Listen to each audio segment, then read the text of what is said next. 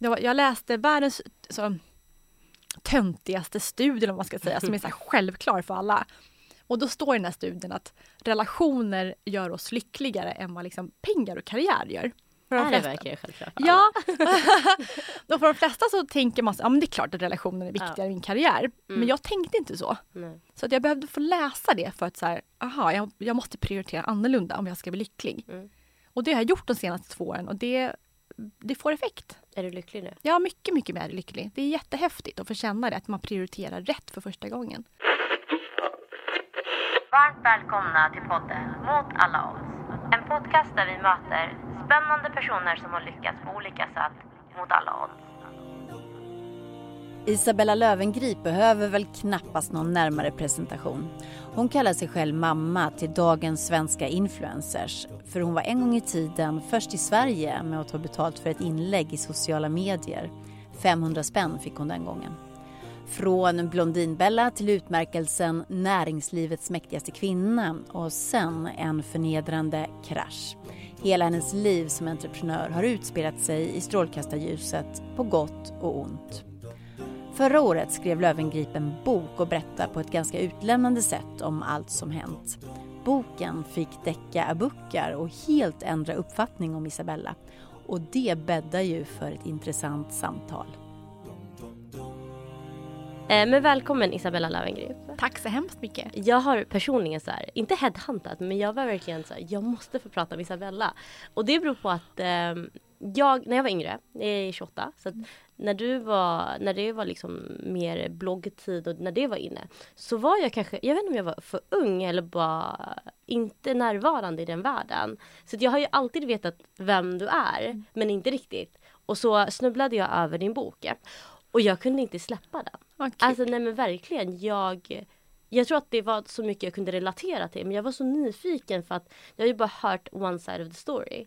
Och så får jag läsa den här boken som var väldigt naket om man får säga mm. så. Om man får använda den termen. Mm. Eh, och jätteintressant. Jag personligen tycker att du är asgrym. Snäll, och sjukt tack. inspirerande. Och jag kunde relatera till så mycket. Och det trodde jag inte att jag skulle få säga.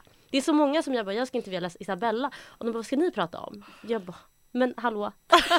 She's a human. uh, så att, uh, kul att ha dig här verkligen. Mm, tack så mycket. Uh, och jag tänkte om vi ska bara så direkt in i boken. Är det vanligt att efter man har läst den att man ändrar uppfattning om dig? Jag hoppas det i alla fall. Mm. Varför då? För att jag har nog varit mycket av en vad säger man, en figur eller ikon eller något fenomen. Ja. Just det att började med just Blondinbella och sen så blev det mitt eget namn och jag tror folk inte riktigt har förstått. Man har sett massa löpsedlar och mm. hört grejer men just att jag som person, eller jag bara som Bella, mm. har varit ganska svårt att ta in. Mm. Så jag ville ge ut min egen berättelse. Att hur det har varit bakom ramp, eller hur bakom det här själva ljuset och stå i centrum och visa på att så här var det egentligen. Mm.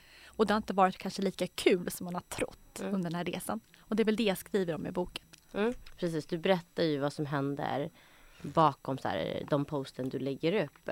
Men du började väldigt tidigt. Och så här, en fråga som jag hade när jag läste boken var Fanns det inga vuxna som bara stopp? För idag tänker jag att man är ändå väldigt mån om att eh, eh det här är ohälsosamt. Man påpekar det direkt. Jag vet inte om det är för att vi är fler som är på sociala medier och andra kanaler. Men det här ska inte en 16-åring göra eh, fanns det vuxna runt om dig som var så här, stopp, det här är inte bra. Det känns som att det fanns bara hatare och folk som hejade. Det fanns det ingen sant. som tog ansvar. Eller det är min uppfattning. Men du har helt rätt, verkligen. Ja. Det, var, det var antingen heja eller missnöje, men det var ingen som satte liksom stopp och tänkte till att är det här verkligen klokt att göra mm. så här? Jag tror att mina föräldrar under den här tiden, de förstod inte riktigt vad jag höll på med. Mm.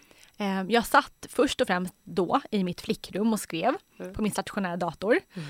Och, eh, blogg... ja, och liksom bloggade och folk förstod inte, de förstod inte vad jag gjorde för någonting. Och sen så sa jag till pappa en dag, nu är jag 16 och jag vill driva ett eget bolag. Mm. Så då hjälpte han mig att starta ett eget företag. Så jag fick mycket hjälp av honom i början. Mm. Men sen var det här, gick, alltså, att det blev en offentlighet, att det blev man fick stå, stå, stå ut för väldigt mycket, eller utstå för väldigt mycket, det, mm. det var ingen som visste om det. Mm. Och det var inte någonting jag sa till folk heller. Okay. Och sen till slut så blev det här hatet från folk, det blev så normaliserat. Mm. Det blev min vardag att alltid ta emot sånt här varje dag. Så Så, tyvärr så kan man vänja sig. Hur påverkade det dig?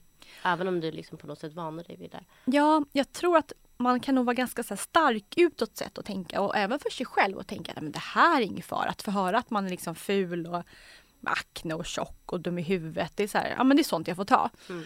Men sen går åren Mm. och det här, man märker att självkänslan bryts ner för varje år som går. Mm. Så att jag tror att jag var nog 20 när det här knäckte mig totalt. Det Och var då- tidigt, från 16 till 20. Alltså det gick ju snabbt. Eller? Ja. Men du fortsatte ändå i många år efter det. Ja men precis, men det var då jag liksom bröt ihop första gången och kände att jag orkar inte Mm. i det här fallet att leva längre. För att det här ha, hatet blev för mycket. Mm. Så jag tror att man kan liksom inte sopa under mattan utan det kommer ju fram förr eller senare att man har en självkänsla som har blivit liksom knäckt under några år. Mm. Mm. Vad önskar du att vuxna hade gjort istället? Ja, men jag önskar, jag gick ju till mitt, mitt så här antimobbningsteam i skolan. Mm. För jag är ganska mycket av en doer. När saker och ting inte funkar så ser jag till att det ska funka. Mm. Så just när jag var mobbad i skolan så var det mycket så här att men det är ert ansvar lärare att hjälpa mig med den här mobbningen. Det är inte mitt ansvar. Bra! Ja, men sen så hände det liksom ingenting.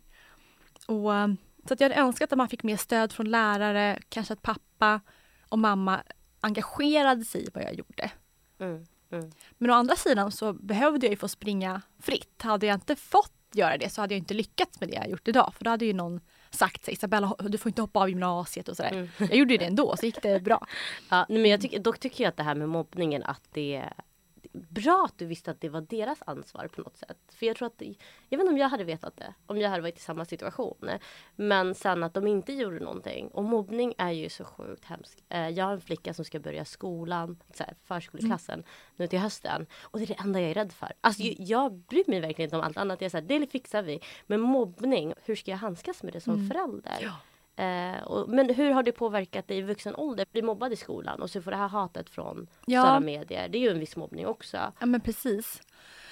Och sen avsaknaden av starka vuxna som, som fanns där. Mm. Jag tror att det, det påverkade mycket min tillit till andra människor. Mm. Att våga kastas med in i relation och det har man ju gjort genom åren men kanske inte släppt in de här personerna på riktigt för man vet inte hur länge de stannar där. Eller vad de tycker om mig egentligen. Mm. Så jag har varit ganska ensam under de här åren för att jag inte vågat ta in människor för jag är så van att alltid vara själv. Mm.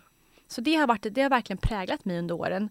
Och det tog, jag var 29 år när mitt liv kraschade. Mm. Och det var efter det som jag lärde mig vikten av att släppa in andra människor i livet. Var, jag läste världens så, töntigaste studien om man ska säga, som är så självklar för alla. Och då står i den här studien att relationer gör oss lyckligare än vad liksom pengar och karriär gör. För de Är det verkligen självklart? Ja. Då för de flesta så tänker man så, ja men det är klart att relationen är viktigare Ja. än min karriär. Men Mm. jag tänkte inte så. Nej. Så att jag behövde få läsa det för att så här, aha, jag, jag måste prioritera annorlunda om jag ska bli lycklig. Mm. Och det har jag gjort de senaste två åren och det, det får effekt. Är du lycklig nu? Är mycket, mycket mer lycklig. Det är jättehäftigt att få känna det, att man prioriterar rätt för första gången. Mm. Mm. Och avsaknaden av vuxna förebilder som du gick in med. Du hade inte så bra relation med dina föräldrar heller. Fanns det någon du kunde vända dig till ändå? Alltså här, som var vuxen och du kunde vara öppen med? Eller var du verkligen stängt från omvärlden? Jag har alltid träffat pojkvänner som varit ganska mycket äldre än vad jag har varit. Mm. På gott och ont. Ja. När jag var 16 så var jag tillsammans med killar som var 27. Men va- vart var vuxna? Det är det här jag menar med att det är... Jag skyller på alla vuxna runt om dig. Nej men verkligen idag, om vi, om vi tittar bara på hur normen är. Om du hade sett en tjej på sociala medier som är 16 tillsammans med någon som är 12 år eller mer än så. Då skriver man någonting eller då... Ja, nej men det känns... Ja. Eller har jag fel? Ja, och föräldrarna reagerar. Ja, exakt. Eh, Så det var det. Och sen när jag var lite äldre än så, då hade jag en, en man som var också sju år äldre än vad jag var. Mm. Men jag har mött kloka och snälla personer. Mm. De här pojkvännerna jag haft genom åren har oftast varit väldigt snälla. Mm. Så jag har tytt mig ganska mycket till dem och inte öppnat upp mig helt. Men jag har ändå fått någon form av lite pekpinne i livet vart det ska någonstans. Kanske mer, mer karriärsmässigt. Och det är jag fortfarande tacksam för idag.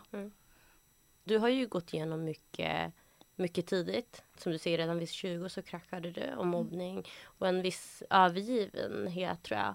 Jag upplever att du har vänt det till din fördel. Men upplever du att du har vänt det till din fördel och i så fall hur? Med själva mobbningen och... Nej, men allt det dåliga som har skett, det behöver inte vara Ja. specifikt mobbning men jag tänker Allt som har varit en utmaning. Mm.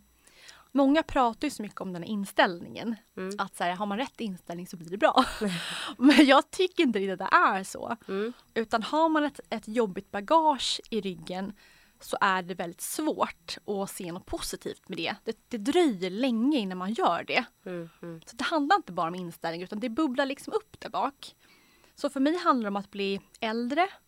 Jag är 31 idag. Mm. Att man känner att man har mycket mer erfarenhet, att man försöker leta efter den här möjligheten att se det dumma som något bra istället. Mm. Men sen framförallt så handlar det mycket om när jag blev mamma. Då var det liksom på något sätt lättare att förlåta det som hade varit. Mm. Men också börja på en ny kula i livet. Så det gjorde väldigt mycket för min självkänsla. På vilket sätt? Vad är moderskapet? Jag är ju själv en mamma. Jag kan relatera till det. Men jag tänker, de som kanske inte har upplevt det än. Vad var det som gjorde det? Jag tror mycket det här att man får sin egen familj. Jag hade ju inte så bra familj innan. Så Mm. man får sin primära familj Mm. så blir allt annat ganska oviktigt runt omkring. Mm. Vad som vad folk säger och kommenterar, vad som händer runt omkring. Det är liksom så här, absolut, men det är när jag tar hand om mina barn och min man, är i min relation, det är det enda som betyder någonting. Mm. Så att här skygglapparna mot omvärlden blir ganska bra under den tiden man är inne i sin mammaperiod. Vände, var det där vändningen egentligen började för dig? Som så personliga utvecklingen? Ja, det var det. Jag var 23 första gången jag fick mitt barn. Mm. 24 var andra barnet. Och jag mognade till och jag behövde det. Och liksom våga stå upp för mig själv mycket mer. Jag fick ett liksom värde när jag blev mamma. Och det var häftigt. Kände du inte att du hade det innan dess? Jag tror man fumlar väldigt mycket med vem man är. ehm, och vart man ska. Och I mitt fall så hade jag levt ett, ett offentligt liv i hela min vuxna period. Mm. Från att jag var liksom 15-16. Så jag har alltid haft det liksom levt i rampljuset. Så det var skönt att få hitta någonting som var helt privat. Mm. Och jag har ju aldrig visat mina barn deras ansikten i sociala medier. Utan jag tycker det är viktigt att deras privatliv är liksom, det är viktigt för mig. Jag kör det där och jag kan ibland känna så här, det kan, alla tänker säkert vilket jävla dubbelmoral. Du syns ju överallt. Men, men jag kan tycka det. Eh, men jag har också valt det där så här. Min dotter syns inte med ansikte alls på sociala medier och det, eh, det här låter kanske jätteklyschigt men det är för att jag vill att hon ska göra det valet sen om hon vill synas. För jag känner så här, stoppar man in någonting på nätet en gång, är det there for life liksom. Ja. Och det tycker jag inte våra alltså, Det känns orättvist att göra det. För att vi har valt någonting. Verkligen, själva. men det är upp till dem. Jag har sagt när de är liksom 12-13 år. Mm. Då får de ta ett beslut om de vill ha TikTok och. Youtube och allt sånt där. För Sally hon älskar ju att dansa och hon gör alla de här. TikTok-danserna som jag också kan. Man är tvungen. ja, så jag kan inte hålla henne borta för alltid. Nej. Men om ja, men 12-13 år då ska hon få ta ett eget beslut om hon vill synas eller inte. Mm. Älskar du synas? om jag får fråga? Det är dubbelt för mig. Mm. Det här är ju mitt levebröd. Jag Mm. lever på att synas och höras och skapa content och Mm. ha min följarskara. Och det är ett ganska stort beroende. Mm. Att vad hade jag jobbat med om jag inte hade gjort det här? Mm. Jag hoppar av gymnasiet, jag har inte gått någon utbildning, jag kan Mm. inte så mycket om något annat. Ehm, men sen har jag också en, en ganska introvert sida. Och det är för att jag har inte haft människor runt mitt liv. Så jag är så van att vara själv. Och det har gjort att det är ganska svårt att möta den här rampljuset hela tiden. Så att det är någonting som jag stångas med jämt. Mitt stora drömliv hade varit att man har så mycket kapital att man kan liksom köpa ett stort hus på landet och aldrig mer gå ut. och bara bo där i sin ensamhet för alltid. first. Om Isabella slutar synas, då har du ett stort hus mitt på landet och vägrar gå ut liksom. Ja, så det hade varit en stor dröm. Så vet jag Om inte. du hade fått välja så hade du inte syns. Ja, så är det. Är det så? Absolut. Men jag tror att har man levt som, i, som offentlig som man var barn eller vuxen, vuxen Mm. då vill, kanske man vill bort från det efter ett tag. Men jag vet inte vad jag hade gjort annars. Ehm, men jag måste också säga det att jag har hittat tillbaka glädjen i mina sociala medier och det är, är efter kraschen. Mm. Och det var just för att innan kraschen så var det väldigt mycket så att, att allting bara skulle handla om status, det skulle vara liksom fint i flödet. Varje, eller varje vecka nu när jag kom till jobbet på måndag så visste jag precis vart jag skulle vara måndag till fredag för att spela in content. Mm. Mm. Vilka skulle vi till USA för att vi skulle gå på några vissa ba- barer där, skulle vi vara på ett visst hotell för att fota det, vilket märke ska jag synas med. Mm. Allt var en plan. Och idag så vaknar jag upp och bara fotar det jag känner för. Och det är jätteskönt. Ja, du bestämmer lite själv. Jag bestämmer. ja, jag tror att det finns en glädje och frihet i det. Mm. Men du har ju ändå så här banat vägen för en hel ny för man ser bransch har liksom ett yrke nästan och en ny generation av influencers, bland annat Kenza, Bianca Ingrosso. Det finns ju många idag. Verkligen. Hur är det annorlunda från när du började och hur det är idag? Vad anser du? Som ändå är liksom en, Ja, någon som grundar det hela i princip. ja tack. Eh, nej, men branschen är ungefär 17 år gammal. Så den är inte så ny fortfarande. Nej. Eh, men den är skillnaden mot att när den startade och jag var den första i Sverige som tog betalt för ett inlägg. Mm. Jag ringde till, en, eh, till ett företag och frågade om jag fick marknadsföra deras eh, läppglans. Mm. Och så fick jag så här 500 spänn för det. Jag var Bara? superglad. Ja men jag visste inte vad jag skulle ta betalt. Ja.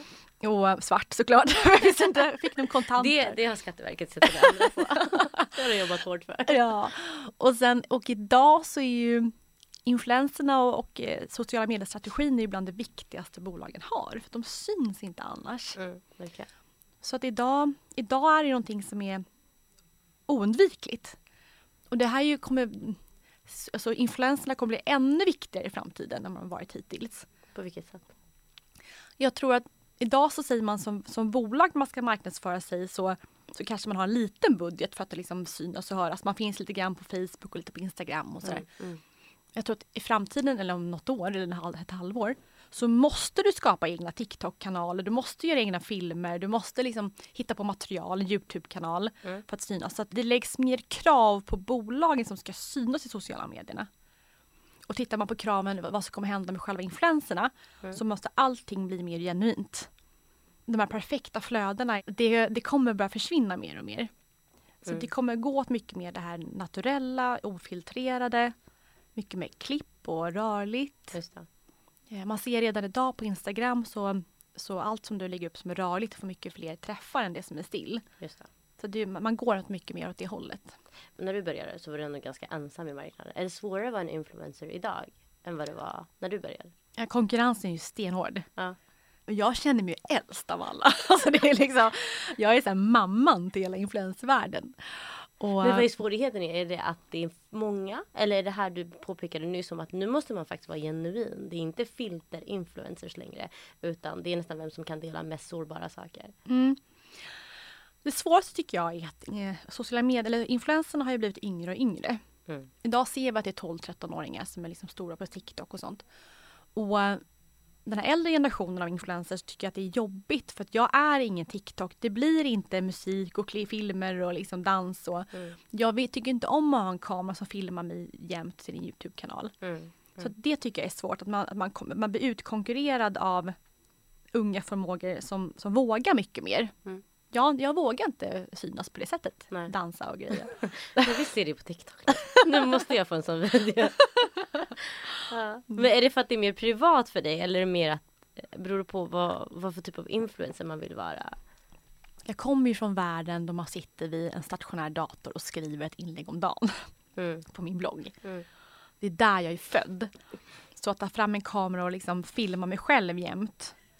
Det blir lite konstigt för mig för jag är inte uppvuxen i det. Nej, nej, det är en annan tid. Ja, det är en annan tid. Det är en annan generations influencer. Men, men tror du inte att det hade, jag tänker med din upplevelse med psykisk ohälsa och all press som fanns och du yttrade inte det om det, liksom, du höll ju en viss yta. Och idag känns det som att alla pratar om psykisk ohälsa, vilket är jättebra. Men det, det gör influencers idag. Hur, hur, alltså, vad hade det gjort för dig?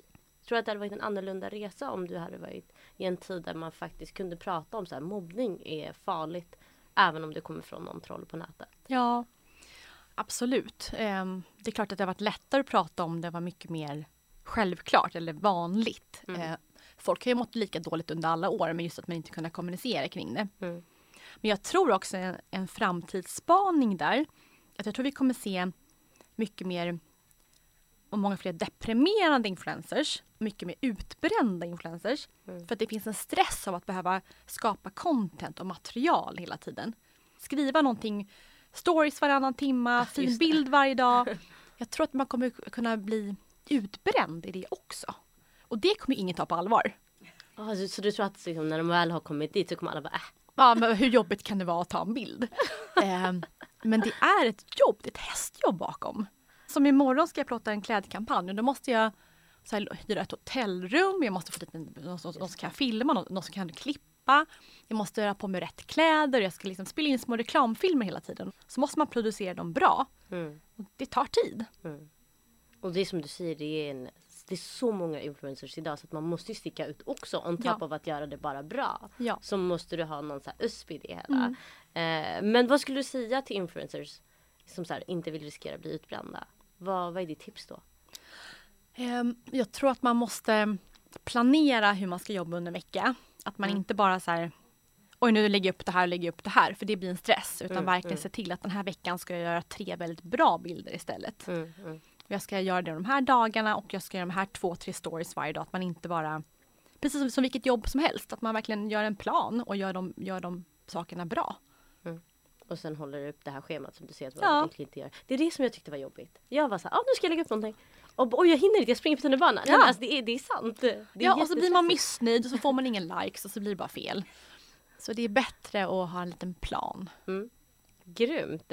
Och vad, vad ska du göra nu då? Vad, är, vad håller framtiden för Isabella? Vad händer efter det här? Ja, nej men mina sociala medier är fortfarande liksom det viktigaste jag har och tycker Mm. att det är väldigt kul. Jag har fått en helt annan närhet till mina följare efter jag, Mm. eh, sista två åren. Jättebra. Ehm, Men sen så själva karriärsmässigt så jag har alltid drivit mitt eget investmentbolag sedan jag var 20. Mm. Så att jag kommer vilja fortsätta med investeringar. Och träffa andra duktiga entreprenörer som behöver som kapital och synlighet. Och mentorskap. Mm. Eh, För jag brinner verkligen för det, att, att få fler entreprenörer i Sverige. Vilka typer av entreprenörer tror du är framtidens entreprenörer? Nej men vi ser ju alla de här varumärkena som byggs upp tack vare sociala medier. Och så Mm. de bolagen kommer ju bara växa, växa, växa. Mm. Så det är jättehäftigt att se. Till exempel om man tar Kim Kardashian och hela den klanen. Mm. Deras eh, bolag är ju, omsätter ju miljarder och det är skönhet, det är parfym, det är kläder. Och de här mil- miljardbolagen kommer komma till Sverige också. Vad tror du är utmaningen dock i Sverige? För vi är ändå väldigt så här, måna om att inte gå för långt idag till skillnad från när du började så här. Okej, det här är ohälsosamt, det här ska vi inte följa. Vi är väldigt medvetna om man får se det så. Blir det en utmaning för att sådana bolag ska kunna växa i Sverige? Att det blir liksom inte att man uppmuntrar en 17-åring att göra fantastikoperationer liksom, exempelvis. Jag tror idag att vi har en, en miljö som uppmuntrar kvinnor att driva bolag via sociala medier. Exakt. Jag tycker inte att det finns något som liksom, det finns inga gubbar längre idag som säger så här att det här ska du inte göra. Nej. Och folk fattar hur stort det blir. Så, så att de här gubbarna vill investera i de här bolagen. De har inget val längre. Nej, de har ingen val längre. Ja. Men som, som influencer som driver ett bolag, vilket jag själv har gjort nu, jag har startat 11 bolag i mina år. Man måste ta in någon som är kunnig kring, alltså kring ekonomin. Det. För det är så himla lätt att verkligen säga, jag driver det här för, alltså med passion, jag tycker det är kul, Mm. jag har jättelätt för att sälja tack vare mina följare. Mm. Men just det här att få ihop kalkylen för att kunna växa, det måste man ta hjälp med tidigt. För det har varit en misstag jag har gjort i många år. Om, någon, om någon skulle vara intresserad av att ha dig som investerare då. Vad ska de tänka på? Vilka branscher eller vilka områden vill du investera i? Mm, Ja, jag tycker om allting som rör med alltså kvinnor, kvinnohälsa, kvinnoprodukter. Mm. Jag, tycker om, jag gick in i ett bolag som heter Natural Cycles när jag var 25. Mm. Och det är ett, digitalt preventivmedel. Så sånt brinner jag verkligen för. Och så har jag haft skomärk och lite olika saker under åren. Men Mm. just det här bolag som gör en, liksom, som gör en digitalisering, förändrar, eh, pushar andra kvinnor. Pusha andra kvinnor, är, det är min grej. För att tala om pusha andra kvinnor. När tror du Sverige har deras första self-made kvinnliga tech-miljardär? Det här är så här en riktig breakit-fråga. Ja, ja. och jag har inget bra svar på det för jag vet inte. Det kan gå jättefort tror jag. Ja. Vi vet inte hur fort saker och ting går men jag tror just att det här att vi svenska bolagen lyckas internationellt. Att, det, att det inte bara är Spotify som drivs av killar utan någon gång så kommer en kvinna som driver motsvarande bolag som blir jätteglobalt. Precis.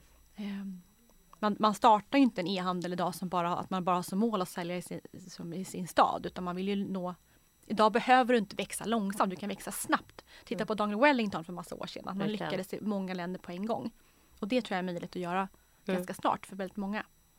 Men jag hör verkligen att du så brinner för kvinnofrågan. Eh, varför? Vad är det som gör att du har så stort intresse i att kvinnor ska lyckas och att det ska vara mer kvinnliga bolag och så? Det är ju för att det inte är rättvist. Det är, det är inte jämnt. Nej. Och um, jag brinner väldigt mycket för kvinnors ekonomi också. Jag startade för massa år sedan Skandinaviens största aktiegrupp för kvinnor. Mm.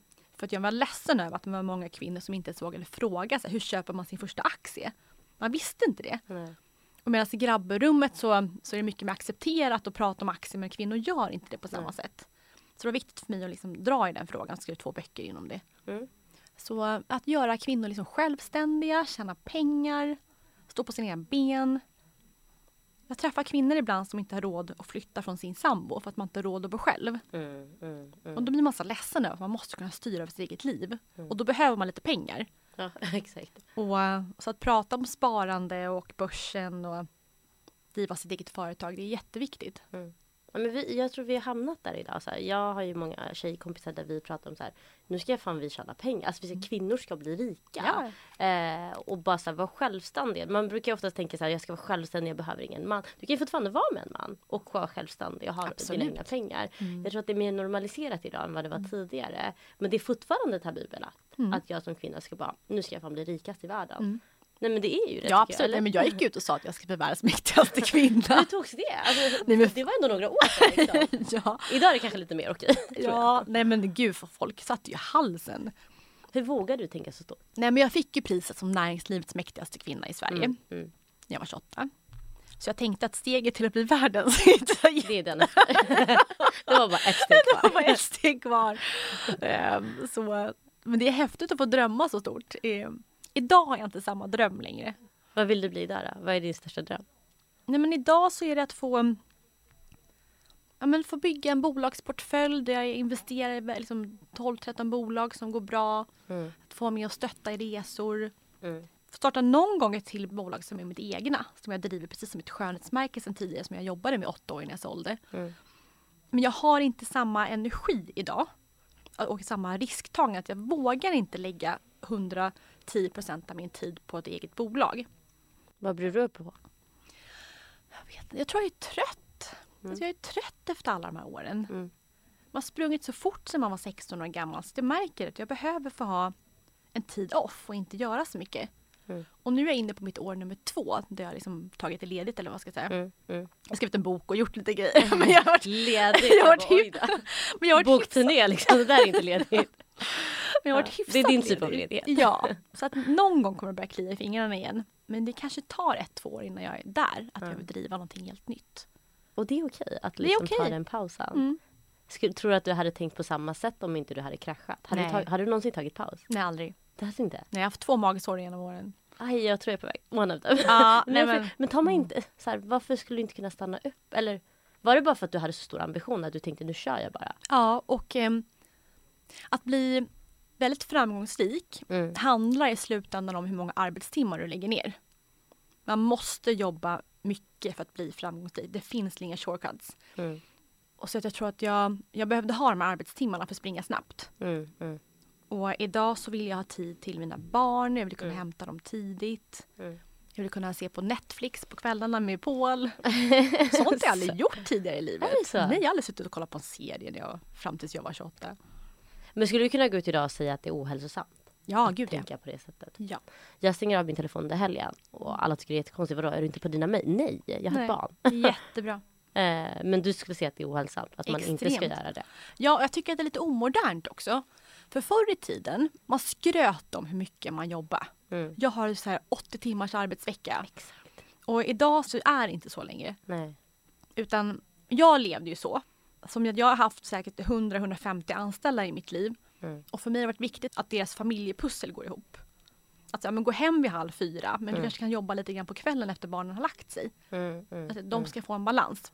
Gör du inte så så tappar du de bästa medarbetarna. Exakt. Du gjorde det för andra men inte för dig själv då? Nej, Det är det jag tänker. Jag bara vänta, gick du hem halv fyra? det gjorde jag inte. Ja. Ja. Du sa det här tidigare med att om du fick välja skulle du bo ute i ett hus på landet och inte någonsin komma ut. Men finns det annat förutom att här, stänga ut dig från världen som du hade velat göra om du fick välja? Så här. All fame åt sidan, du är inte beroende av att synas. Vad hade du gjort då Ja. utöver det? Alltså jag, jag kanske var överdrift det här med hus på Mm, landet. men, Ja, alla som men däremot, men jag, det finns ändå liksom någonting i det. Att jag håller på att titta på en lägenhet i Schweiz nu, just nu. Mm. Bara för att ha, många köper ett landställe. Mm. Men för mig är det viktigt att kanske byta land ibland också. Mm. Att få vara helt anonym någonstans. Mm. och, um, så jag tittar lite grann på vilka länder som skulle funka bäst med mina barn. Mm. För att jag kommer kunna resa varannan vecka. Kul. Ja. Så att jag tänker så två timmars flyg bort, det får liksom duga. Så då har vi Schweiz eller vi har norra Frankrike, eh, Köpenhamn. Så att jag har Mm. fått välja liksom mellan de delarna. Så att nu åker jag på fredag och ska titta på en lägenhet. Mm. Och det hade varit en dröm att få ha boende någon annanstans. Flyttar du ut helt eller tänker du bara att du pendlar mellan Stockholm? Jag pendlar så jag har min bas i Stockholm. mm, mm. Men när jag orkar och kan och vill så Mm. åker jag då till lägenheten i Schweiz. Och då, där får du vara anonym. Ja, helt. Ja. Ja, men tack så mycket verkligen. Tack för det här samtalet. Tack för allt du har delat med dig. Tack. Jättekul att få komma hit. Tack snälla. Dekka Abukar är programledare för Mot alla odds och jag som producerar heter Katarina Andersson. Podden är ett samarbete mellan Breakit Bling och bolagen som backar Shift. Så, nu har vi i studion Maria och Hjalmar från Alfen och Didriksson. Välkomna! Tack så mycket. Tack. Hur mår ni? Eh, bra, har tränat på morgonen. Samma här. Vi som Piff och Puff. Jag har också tränat. Ja, det är något jag önskar jag har gjort idag. eh, ni, men ni har ju gått med som partners i Skifte. Varför? What's in it for you guys? Eh, jag tror att det var, det var lite, det kändes lite som ödet, för att det var liksom, jag tror, vet att du och Adnan hade träffat Maria och jag träffade Stefan ungefär samtidigt och fick höra om det här. Och det kändes bara 100% rätt Mm. att göra det här. Så det är därför vi är med. Mm. Och jag tror just den här liksom känslan att få göra någonting bra är den nummer ett drivkraften i varför vi gör det här. Grymt och vi är sjukt tacksamma att ni är med. Eh, men ni, en av grundtankarna i Shift är ju att investerare också går miste om eh, intressanta investeringsmöjligheter på, gru- på grund av att de liksom saknar nätverk till entreprenörer som inte är eh, från handels eller liksom det traditionella nätverket. Håller du med och i så fall är det verkligen en liksom, investering som ni går miste om? Ja, men det tror jag absolut. Och jag tror egentligen att det där är ömsesidigt. Att eh, eh fler entreprenörer behöver tillgång till kapital och det nätverket, men också eh, investerare vill träffa den talangen som eh, man annars går miste om. För talang och drivkraft finns, är vi helt övertygade om, och det vet vi, det finns överallt. Eh, och missar man vissa grupper eller områden, ja men då har det också gått miste om fantastiska entreprenörer. Så att jag tror att det är ömsesidigt. Mm. Och det försöker ju vi lösa med Shift ju, så att jag hoppas att det är en del av lösningen. Eh, men ni är även en av Sveriges framgångsrikaste techinvesterare. Vilka möjligheter ser ni när det gäller investeringar i bolag eh, som har rötter i orten eller har en annan bakgrund? Vi har ju redan sett eh, starkt dealflow så att säga Mm. från orten. Vi har gjort Transfer Galaxy som vi är jättestolta över. Men så tror vi generellt sett att eh, alltså de bästa entreprenörerna kommer komma från, eh, ja, kanske inte geografiskt, men generellt från ställen där det finns mycket hunger. Och hungern är ju det som är det enda, skulle jag säga, gemensamma, gemensamma nämnaren mellan våra entreprenörer. Så vi, vi tror jättemycket på det här på sikt. Ja, eh, och sista frågan. Vad är ert bästa tips till entreprenörer som söker riskkapital till sin startup? Ja, men först och främst känna sin kund väl, eh, för då tror jag att man kommer kunna vara väldigt fokuserad på att lösa ett problem eh, och förstå sig bättre på sin målgrupp.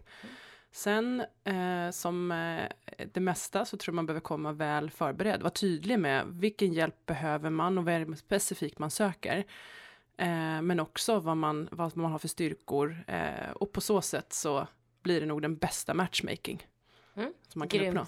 Tack snälla, tack för er tid och tack för att ni är med i Shift. Tack! Tusen tack!